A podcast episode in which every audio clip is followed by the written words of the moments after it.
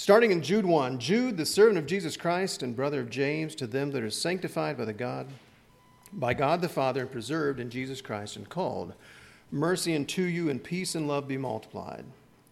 Beloved, when I gave all diligence to write unto you of the common salvation, it was needful for me to write unto you and exhort you that you should earnestly contend for the faith which is once delivered unto the saints. For there are certain men crept in unawares who were before of old ordained to this condemnation, ungodly men, turning the grace of our God into lasciviousness and denying the only Lord God and our Lord Jesus Christ. So, certainly, here we think about what Jude's warning these Christians about that he wanted to write to them just about salvation. He wanted to write them about the good news, but there were some things going on that prevented him from doing this, kind of stopping short of that because he knew there were some pretty important things they need to be thinking about.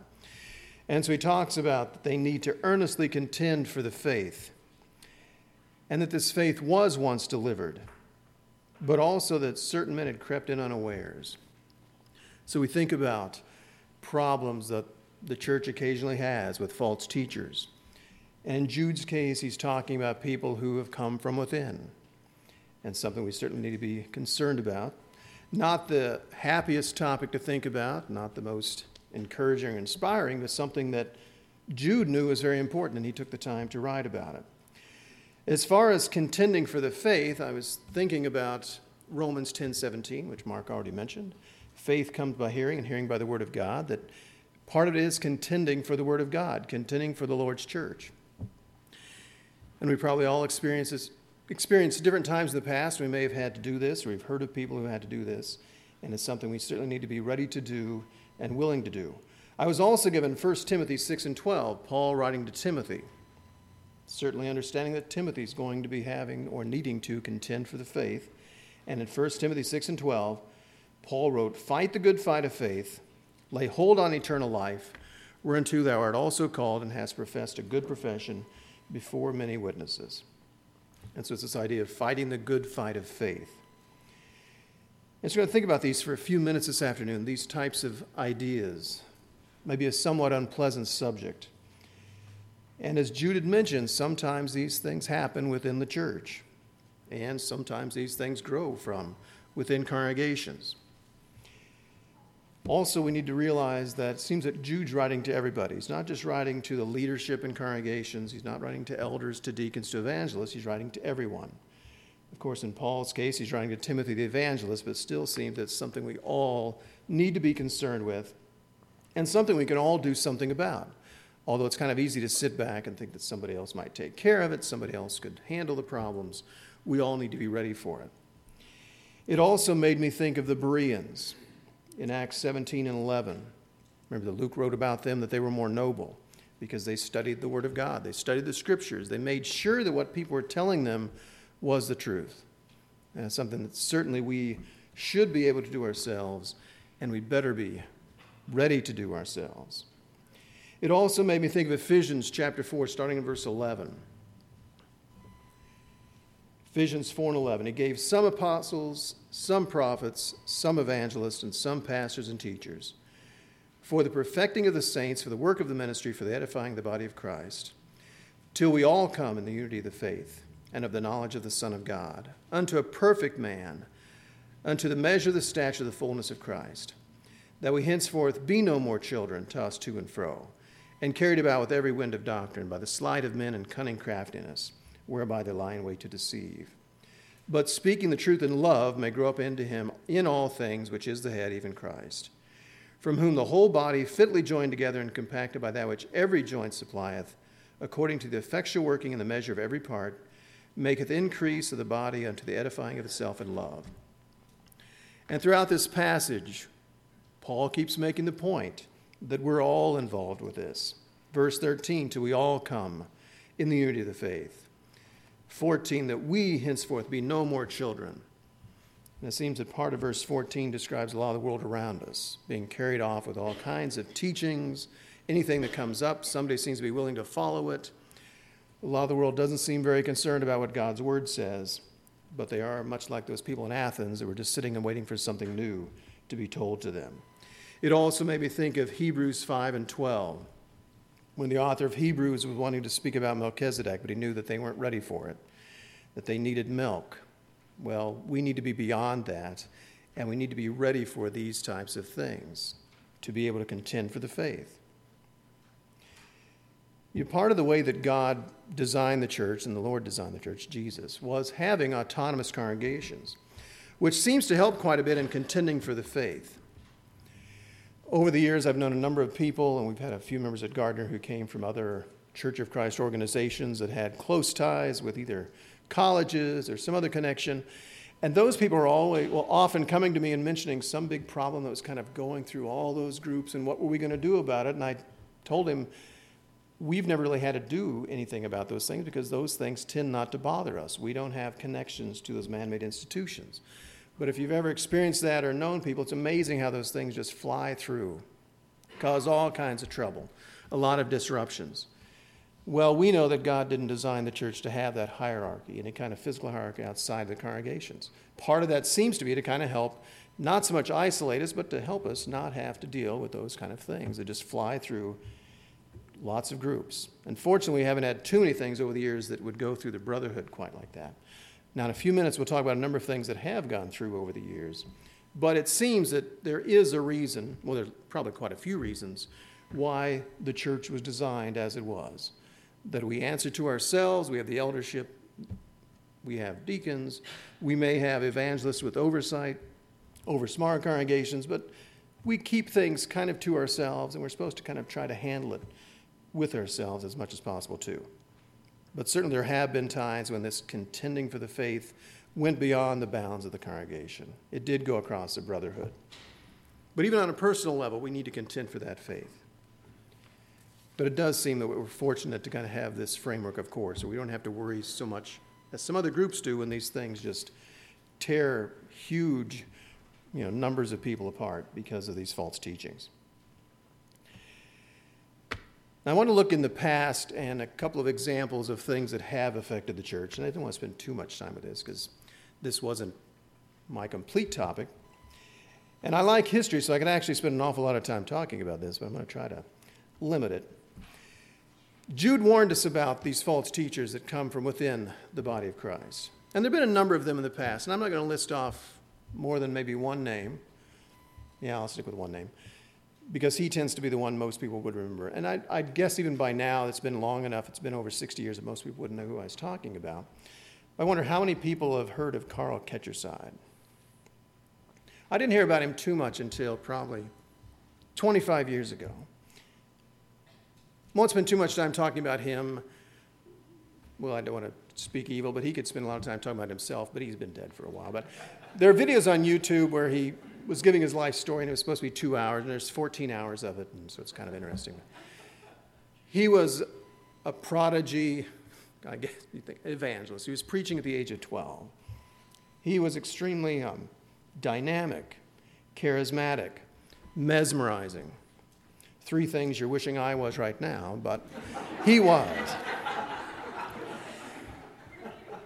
he also, uh, he, uh, he knew it as well. That sounds like I'm speaking evil. I'm going to be careful how I refer to. I, I was going to refer to him as Carl. But that sounds pretty. Um, I did not know him, so I, will just call him Ketcherside. I guess I don't want to call him Brother Ketcherside. I don't want to call him Mr. Ketcherside. But anyway, he had, and I only bring him up because he was kind of the poster child for all of this in some ways. And if you don't know much about him, maybe don't listen that much to what I'm saying. I want you to go research him because there are some problems he had, to say the least. But um, anyway, he he was kind of the golden boy, and within the brotherhood, he was very well received up until about uh, 56, 57, maybe sometime in there. And I bring this up because part of his teaching is something we're still dealing with today. We all hear about the, you know, ecumenicalism. We all hear about everybody should be unified. And his push in the 50s then was this idea he had that he claims God revealed to him in Ireland in 1951, but unity and diversity. And it, I bring it up because even though it's 60 years old, it's still pretty much what we keep hearing today. Maybe not so much even the Church of Christ, but throughout the world, religious worlds into this type of thing. And he kept pushing this over and over again. So he pushed unity and diversity. Now that is kind of strange, maybe, but he thought he, his job was to unify the brotherhood. And part of it goes back to some other things that well, I'll say strange ideas he may have had. He felt that he was carrying the mantle of Alexander and Thomas Campbell. A few of us may know some things about them. They're kind of credited for kind of the restoration movement as far as the Church of Christ is concerned, and even the Christian church. He thought for some reason he was carrying their mantle. He also felt that he was carrying the mantle of Daniel Sommer. Some of you may have heard of him. Don't want to spend too much time on him either, but Carl was, well, I just said it, Mr. Ketcherside was carrying all these things, and he felt that that was part of his duty was to unify the brethren. Well, his idea of unity was unity in diversity.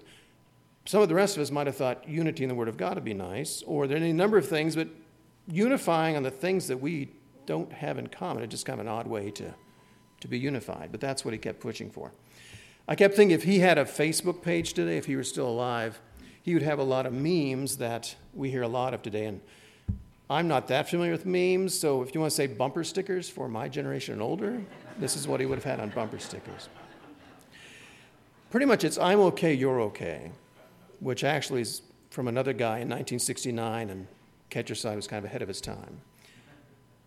He also, um, one of his favorite things to say, besides just unity and diversity, is wherever God has a child, I have a brother or sister. But he would never go to any detail on what that meant. And it kept sliding over the years until, well, pretty much at the end, it meant pretty much anybody who might claim at all to have any kind of ties with um, any kind of Christian organization, he would consider to be a child of God. And so he couldn't judge them because they maybe hadn't followed the same steps that we would believe he'd have to follow to be part of the body of Christ. There's also something I've seen lately um, in a meme on Facebook the less you care, the happier you'll be. Have you seen that? Does that make any sense whatsoever? I mean, we know the world thinks that, but really, the less you care, the happier it'll be? So, you know, you start applying that to um, religion, and we're not going to be happy, I think, in the end. But it's interesting that people think those kind of things. And to some extent, that's kind of where he was going with a lot of this. Also, we have another meme we see quite a bit about love everybody, let God sort them out, which, I mean, that's got some, you know, it's that love component that sounds very good to us. But we're told quite a few times throughout the New Testament that we need to use some judgment. There are some things we need to judge on, to judge by. We're to judge people by their fruits. We need to be careful about that, but God expects that. So we just, we're not going to accept everyone the way Ketcherside did and then just let God decide later. Well, there are a lot of reasons I would mention him. I already mentioned this teaching is still very prevalent now.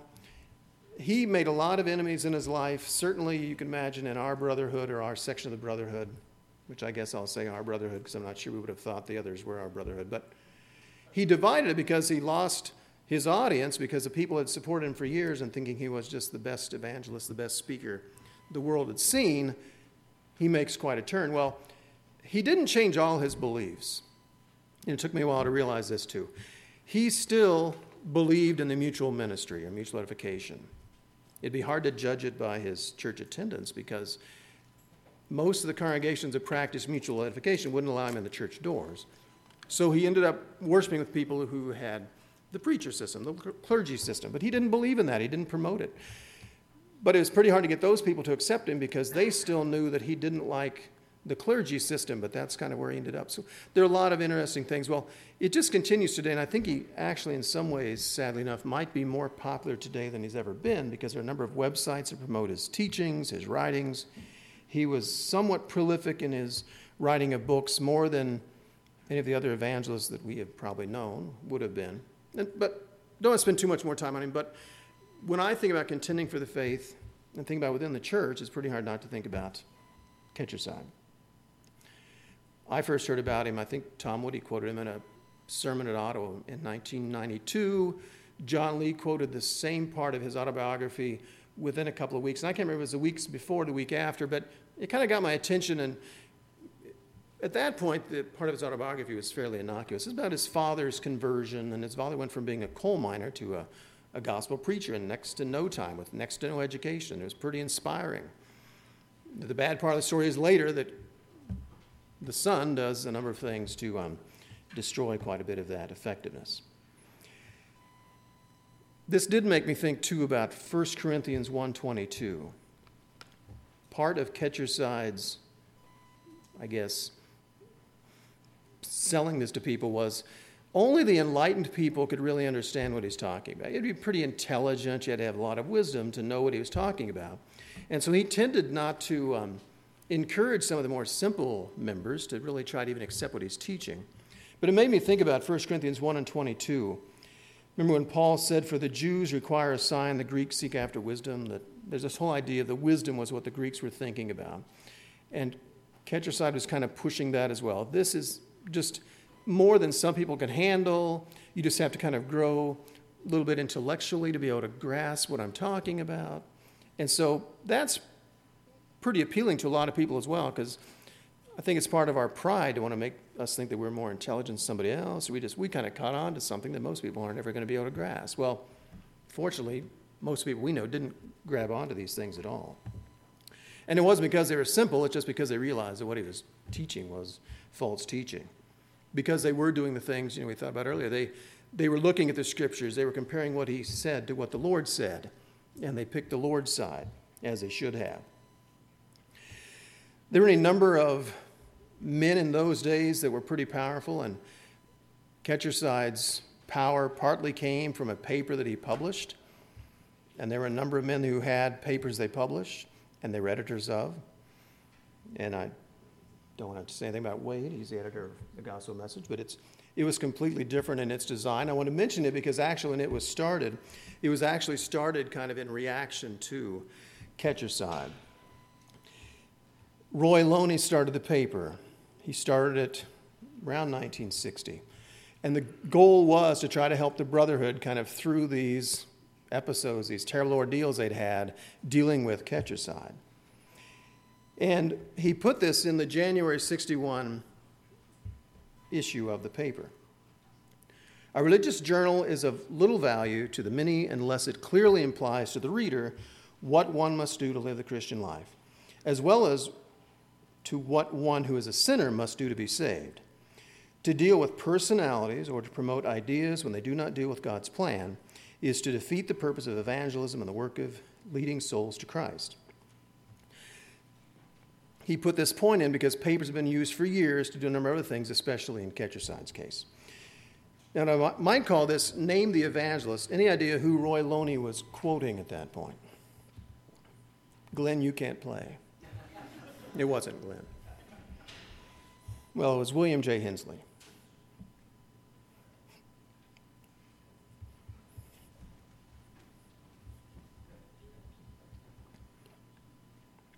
This is why I don't do um, many funerals. I don't know why. Mark can kind of get himself cleared up. I'll see what I can do here. But anyway, a lot of these men dealt with a lot of issues, and certainly Bill Hensley did too. Another movement where maybe I've heard of, although I'm getting older all the time, the Crossroads movement, the Boston movement. That I don't think it qualifies exactly the same way because it was I think, kind of outside the Brotherhood, but it certainly got into the Brotherhood pretty early. And it's about the time I became a member of the church, or a little bit before. In the 80s, early 90s, you'd hear about this all the time. I still occasionally read something on the internet or hear something about it. And it, again, was in similar ways to what Ketcherside was teaching that um, just, you know, these things that kind of came in pretty, pretty easily we have this problem too today. We have, we have false teachings on the internet. It's so easy to get online and find things that we can look at and, and pick up on. That in the old days, it would have taken quite a bit of driving to find out. You would have to find a special bookstore somewhere if you could afford the book and you'd find out about false teachings. Part of the contending we have, I think, today is contending against ignorance and apathy. Part of it kind of ties in with what Mark was talking about. We've got to be careful.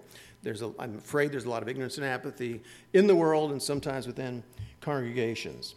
This made me think about something someone else wrote, and for the sake of time, I will only read a little bit of this. This sounds like it was written today, but it was written some time ago. When you look over the brotherhood and see the utter lack of interest in the salvation of souls and minds of the great mass of the brethren, and consequently, the lack of interest in trying to establish new churches and to strengthen the weak ones, does it not fill your heart with sadness? If it does not, we would better begin to worry about ourselves. For the, grant, for the great purpose of Christ's coming to this world was to seek and to save that which was lost. Goes on through quite a few of these same things. He says, Of course, I know that we are living in the age of apostasy and indifference, an age when many people are forsaking what truth they have and are going after the wisdom of men and religion. An age when the spirit of the world has been about quenched the spirit of God in the hearts of so many professed Christians. But nevertheless, I believe that there are great opportunities before the true church of God if it were just ready to grasp them. Denominationalism is crumbling to pieces, and many people are longing for the old days and the old paths. And up to this point, you would guess that maybe this was written this year, last year. The next sentence is going to kind of give this away. I believe that if I can get out with a tent and with plenty of means behind the work for advertising, can establish several new churches each year and look after them. This is actually written in 1926. The world hasn't changed all that much. We still think we have the same issues to deal with. We do tend to think the world's worse than it was in 1926 easily, but we can see that it was noticeable then. And we keep hearing today the denominational world is crumbling. Well, it may still be crumbling, but we've still got same, some of the same issues. This is written by another editor or publisher. This was D. Austin Sommer in the Macedonian Call in 1926. But I thought it was interesting to see that same idea, that same theme that we can easily think about today as we contend for the faith. Because it does seem we're kind of contending with that as well. It's not always just necessarily exactly false teaching, it's just the, um, the zeal that we have. Um, skipping down quite a ways in his the quotation for the sake of time. When we look at the people called the Church of Christ, we find the apostolic doctrine, but not the apostolic zeal. Nearly all the denominations have more zeal than the Church of Christ. Though we say that they may have much error and that we have the truth, it seems that the children of error are more zealous than the children of truth. Again, 1926, he recognizes this and puts that in his paper. There are lots of places we could go beyond this. For the sake of time, we won't, but there are a lot of things that we need to be contending about. We've seen a lot of congregations, if you've been in the church for a while, been a Christian for a while within the churches of Christ, you've noticed periods of contentions You've seen a lot of congregations that weather the storms. We may have seen a few congregations that didn't weather the storms. But it does seem that there is something that needs to be done all the time. We can't wait for someone else to do it. We may, to, may need to step up ourselves and take care of these things. But I think we've all maybe at least heard about some of these problems if we haven't experienced ourselves. It often seems to me it's not a matter of having the um, shield of faith on our arms that we read about in the New Testament, but hearts on our sleeves sometimes. The problems I've seen were more about personality problems. They were never, in most cases, about doctrine. But that wasn't true in the 50s and 60s with Ketcherside. We know that each of us needs to walk by faith, need to contend for the truth, contend with and for the faith, but it does take some effort. As I mentioned earlier, you need to be studying. I need to be studying to make sure I know what the truth is. I can't contend for it if I don't understand what it is. It made me think of what Peter responded when Jesus had asked if his disciples were going to leave and everybody else was leaving.